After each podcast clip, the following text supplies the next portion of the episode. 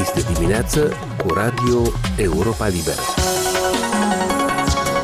Aici, Europa Liberă. Bună dimineața, la microfon Alexandru Canțir. Bine v-am regăsit în această zi de luni, 19 septembrie.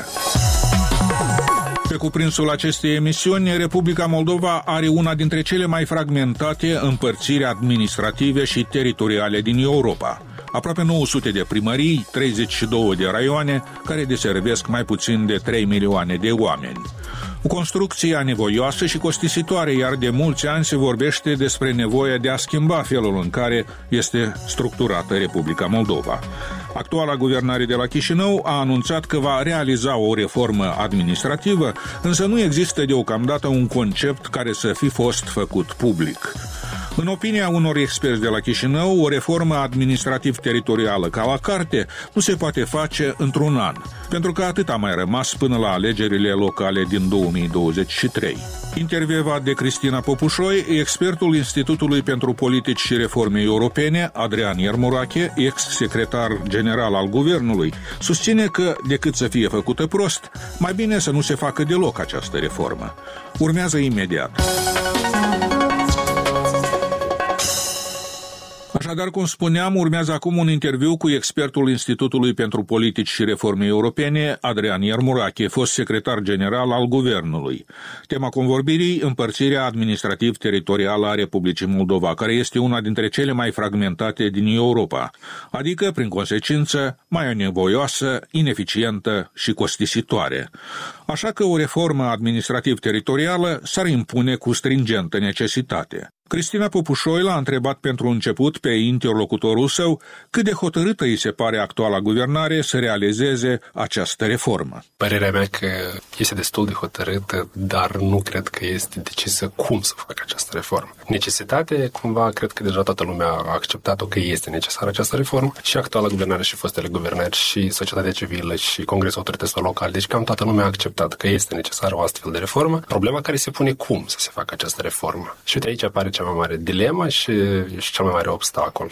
Și asta dacă vorbim despre guvernare, guvernarea am auzit-o deja, cel puțin reprezentanții, fie din Parlament, fie din partea guvernului, am auzit că această reformă este necesară, că, dar cu fără a avea de fapt niște termene clare, o viziune clară și, și cred că public nu a apărut nimic la acest subiect, în general, oficial. De ce uh, credeți că persistă totuși această senzație de tergiversare sau amânare a acestei uh, reforme? Sincer, eu cred că este frică de a ieșua. Noi avem o experiență, acum 20 și de ani, o reformă care a costat foarte mult uh, acea guvernare de la vremea respectivă și uh, în 2001 sau 2000, 2001, 2003 a dus partidul comuniștilor la vremea respectivă pe un val destul de înalt care a venit de fapt pe mesajul acei anti-reformă și cred că cea mai mare problemă care este este frică. Al doilea lucru cred că este timpul această reformă necesită timp, dar tot timpul cumva noi suntem contra cronometru cu orice reformă și, desigur, capacitatea de a o implementa. Trebuie să ai foarte mari capacități ca să o implementezi, trebuie să ai resurse ca să o implementezi și de asta, probabil, uh, pentru o perioadă se preferă status quo decât să, să riști. Asta este ceea ce cred eu. Vorbind despre perioada în care ar urma să se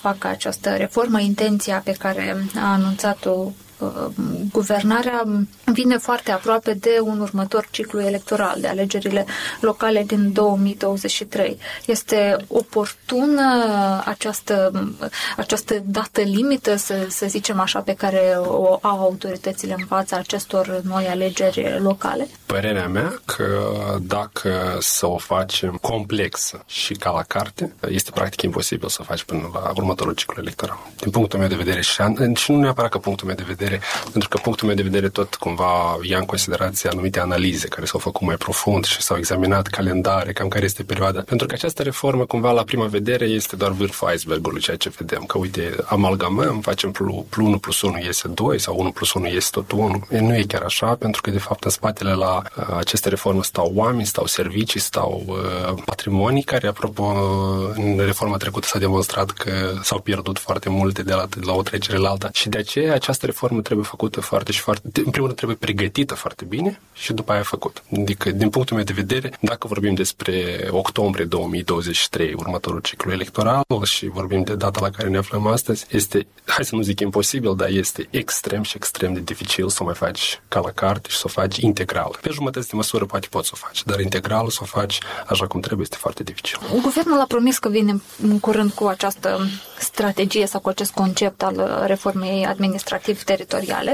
Nu știm deocamdată foarte multe cum ar arăta aceasta sau care ar fi pilonii de bază. Dar, iată, din ceea ce știți dumneavoastră, din felul în care înțelegeți lucrurile, cum credeți că intenționează să, să realizeze această reformă? Din datele pe care le avem publice până acum, foarte puține, trebuie să spunem asta. Cred că cel mai mult și cel mai bine ce s-a conturat până la momentul actual și cumva cam toată lumea împărtășește punctul de vedere, inclusiv guvernul, este ceea ce înseamnă aceste structuri raionale sau consiliile raionale cu, cu direcțiile care sunt în jurul raioanelor și tot ce înseamnă la nivel de raion. Aici deja este cumva vizibil că este mai ușor de realizat, ele deja sunt depășite de timp, competențele de acolo au fost descentralizate descentralizate la nivelul 1 și atunci aici este mai ușor. Problema care se pune și care naște tot soiul de discuții și care generează o grămadă de variabile și elemente complicate este de fapt administrația publică locală de nivelul 1, primăriile, care, cum a spus dumneavoastră, avem 896, noi avem autorități publice locale sau primării care, spre regret,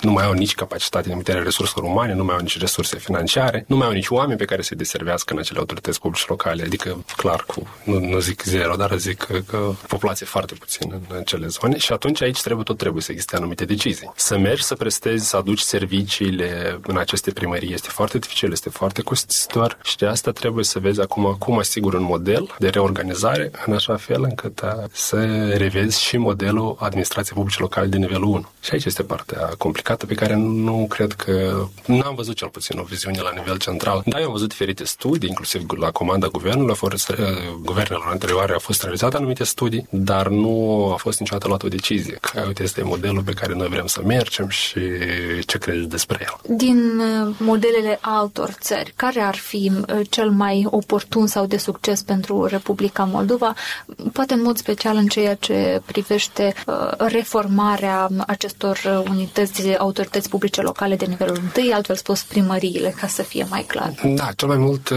modelul altor țări, noi nu putem să plecăm foarte departe, noi vorbim la început despre Franța, care are o situație cu mare, dar nu cred că este valabil să discutăm despre Franța. Probabil cel mai mult noi când ne uităm despre alte țări, probabil putem să ne uităm fie la țările din zona Balcanilor, fie la țările din zona Baltică, fie Ucraina, care a realizat sau realizează încă, practic, nu, nu știu dacă a finalizat-o cu tot ce își planificau ei, dar uh, asta înseamnă că noi, de fapt, trebuie să avem autorități publice locale puternice. Mm, înseamnă, mă refer la primării cu un număr suficient de oameni care să lucreze și calificați, pentru că o primărie că trebuie să aibă, nu știu, ca și angajați din analizele care sunt și ceea ce am văzut și în alte țări, cum spuneți dumneavoastră, trebuie să aibă un mediu angajați, chiar și o primărie mică la 5, 6, 7 mii de locuitori într-o eventuală reformă administrației publice locale, ea tot trebuie să aibă angajați în mediu 20-25 de oameni. Noi, dacă vedem astăzi, 20-25 de oameni în Moldova n-au angajat decât primăriile foarte mari sau cred că 5%, 10%, nu mai mult. Adică până 90% din autoritățile publice locale au angajați, nu știu, 5, 6, 7 angajați, ceea ce este foarte și foarte puțin. După aia vorbim despre calificări. Un alt lucru care noi totuși vorbim, ne aflăm în uh, anul 2022, suntem destul de avansați din punct de vedere de a serviciilor digitale și aici avem modelul țărilor baltice, în special Estonia, care a demonstrat că, de fapt, prin,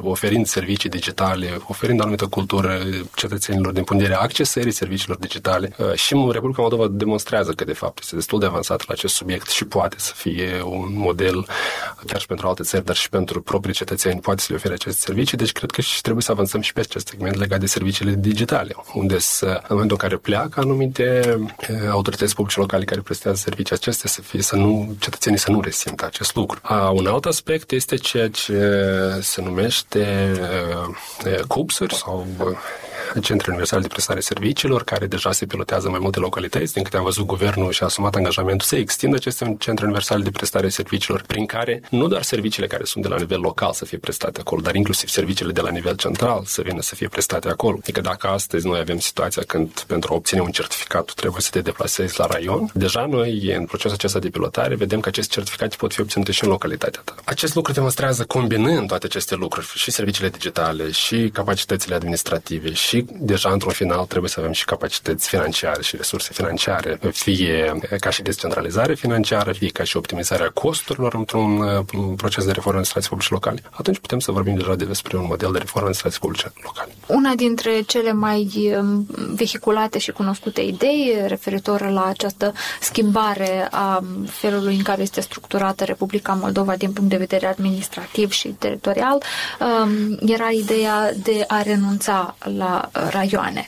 Uh, văzusem ulterior o declarație a președintei Maia Sandu care spunea că acest lucru este puțin posibil, întrucât există o prevedere în Constituție care ne obligă să avem aceste uh, raioane. Pe de altă parte, am văzut că și reprezentanții ai societății civile au propus un fel de descentralizare în care raioanele să fie înlocuite cu uh, municipii. Și atunci întrebarea ar fi, domnule Irmurache, care vor fi diferențele uh, până la urmă de structurare a administrativă a Republicii Moldova dacă vom schimba doar uh, termenii Uh, haideți să acum de la un capăt legat de ceea ce a spus și doamna președinte. În principiu juridic, cumva, doamna președinte a avut dreptate că în Constituție, într-adevăr, sunt scrise că administrația publică locală la noi este în două nivele. Probabil, dacă se găsește un consens larg, acest lucru poate fi modificat și în Constituție. Întrebarea este dacă este necesar noi, de fapt, să, să scoatem în două nivele sau să avem totuși un singur nivel de administrație publică locală. Și aici o să vă dau exemplu Letoniei, care, de fapt, după ce a eliminat integral nivelul 2, a constatat că totuși era, ei consideră că aceasta a fost cumva, s-au grăbit de a elimina integral nivelul 2. Aceasta nu înseamnă că noi trebuie să-l menținem în numărul actual de 32 și cu structura actuală. Adică nimeni, nici Constituția și nici situația nu ne obligă de fapt să menținem acest uh,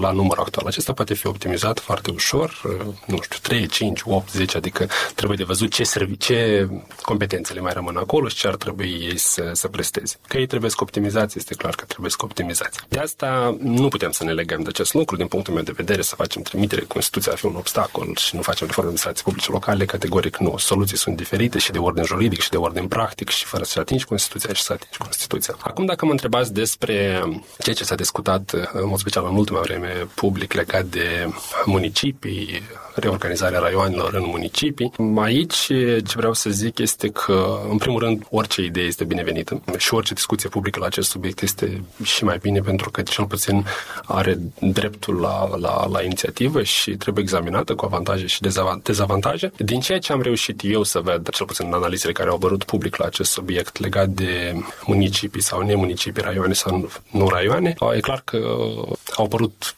de la un, câteva întrebări, au apărut și mai multe întrebări, de fapt. Care va fi diferența? Eu am auzit argumentele și în studiu și am văzut și argumentele și în spațiu public că, uite, diferența va fi că serviciile vor fi prestate de la nivel de municipii pentru autoritățile publice locale. Eu cred că aici este foarte, foarte mult de discutat încă, pentru că trebuie de văzut în momentul în care redenumim raioanele în municipii sau luăm raioanele și le facem aceste municipii, trebuie să vedem ce se întâmplă, ce competențe rămân acolo, ce va rămâne la acele suburbii sau cum se vor numi ele, acele sate sau localități din jurul acestor municipii, în ce măsură serviciile vor ajunge din acest municipiu la cetățeanul de la 40 de kilometri de acest municipiu, pentru că noi astăzi avem problema că serviciul este departe de cetățean, că cetățean trebuie să se deplaseze la raion, că dacă noi luăm competența de la autoritatea publică locală de nivelul 1, se îndepărtează serviciul de cetățean. Nu sunt răspunsuri la toate aceste întrebări. Se utilizează exemplul Chișinăului și, în mod special, a Chișinăului, că Chișinău ar fi un municipiu și avem suburbile. Da, dar Chișinău, să nu uităm că toate primăriile care se află în componența municipiului Chișinău și toate aceste suburbii, ele de fapt au mai mult sau mai puțin competențe similare cu ceea ce are primăria Chișinău. Adică nu, nu a substituit undeva primăria Chișinău prea mult autoritățile publice locale de nivelul 1. De asta să vorbim despre o replicare modamo a modelului din Chișinău pe toată țara, vă spun că naște mai multe uh, întrebări decât, decât răspunsuri, dar ce zic încă o dată și ceea ce am menționat la început, este foarte bine că cel puțin și un astfel de model se aduce în publica și discuție și trebuie să fie examinat cu avantaje și dezavantaje. Poate sunt unele elemente sau care au dreptul la existență. Adrian Iermurache, expert al Institutului pentru Politici și Reforme Europene, un fost secretar general al Guvernului, intervievat de Cristina Popușoi. Emisiunea noastră se apropie de final, o emisiune care însă este accesibilă mereu și pe internet la adresa moldova.europalibera.org, rubrica radio. Recomandarea noastră din totdeauna este să ne urmăriți și pe Facebook, Instagram, YouTube, alte rețele și platforme. Eu sunt Alexandru Canțir, vă mulțumesc pentru atenție și vă urez toate cele bune. Aici Radio Europa Liberă.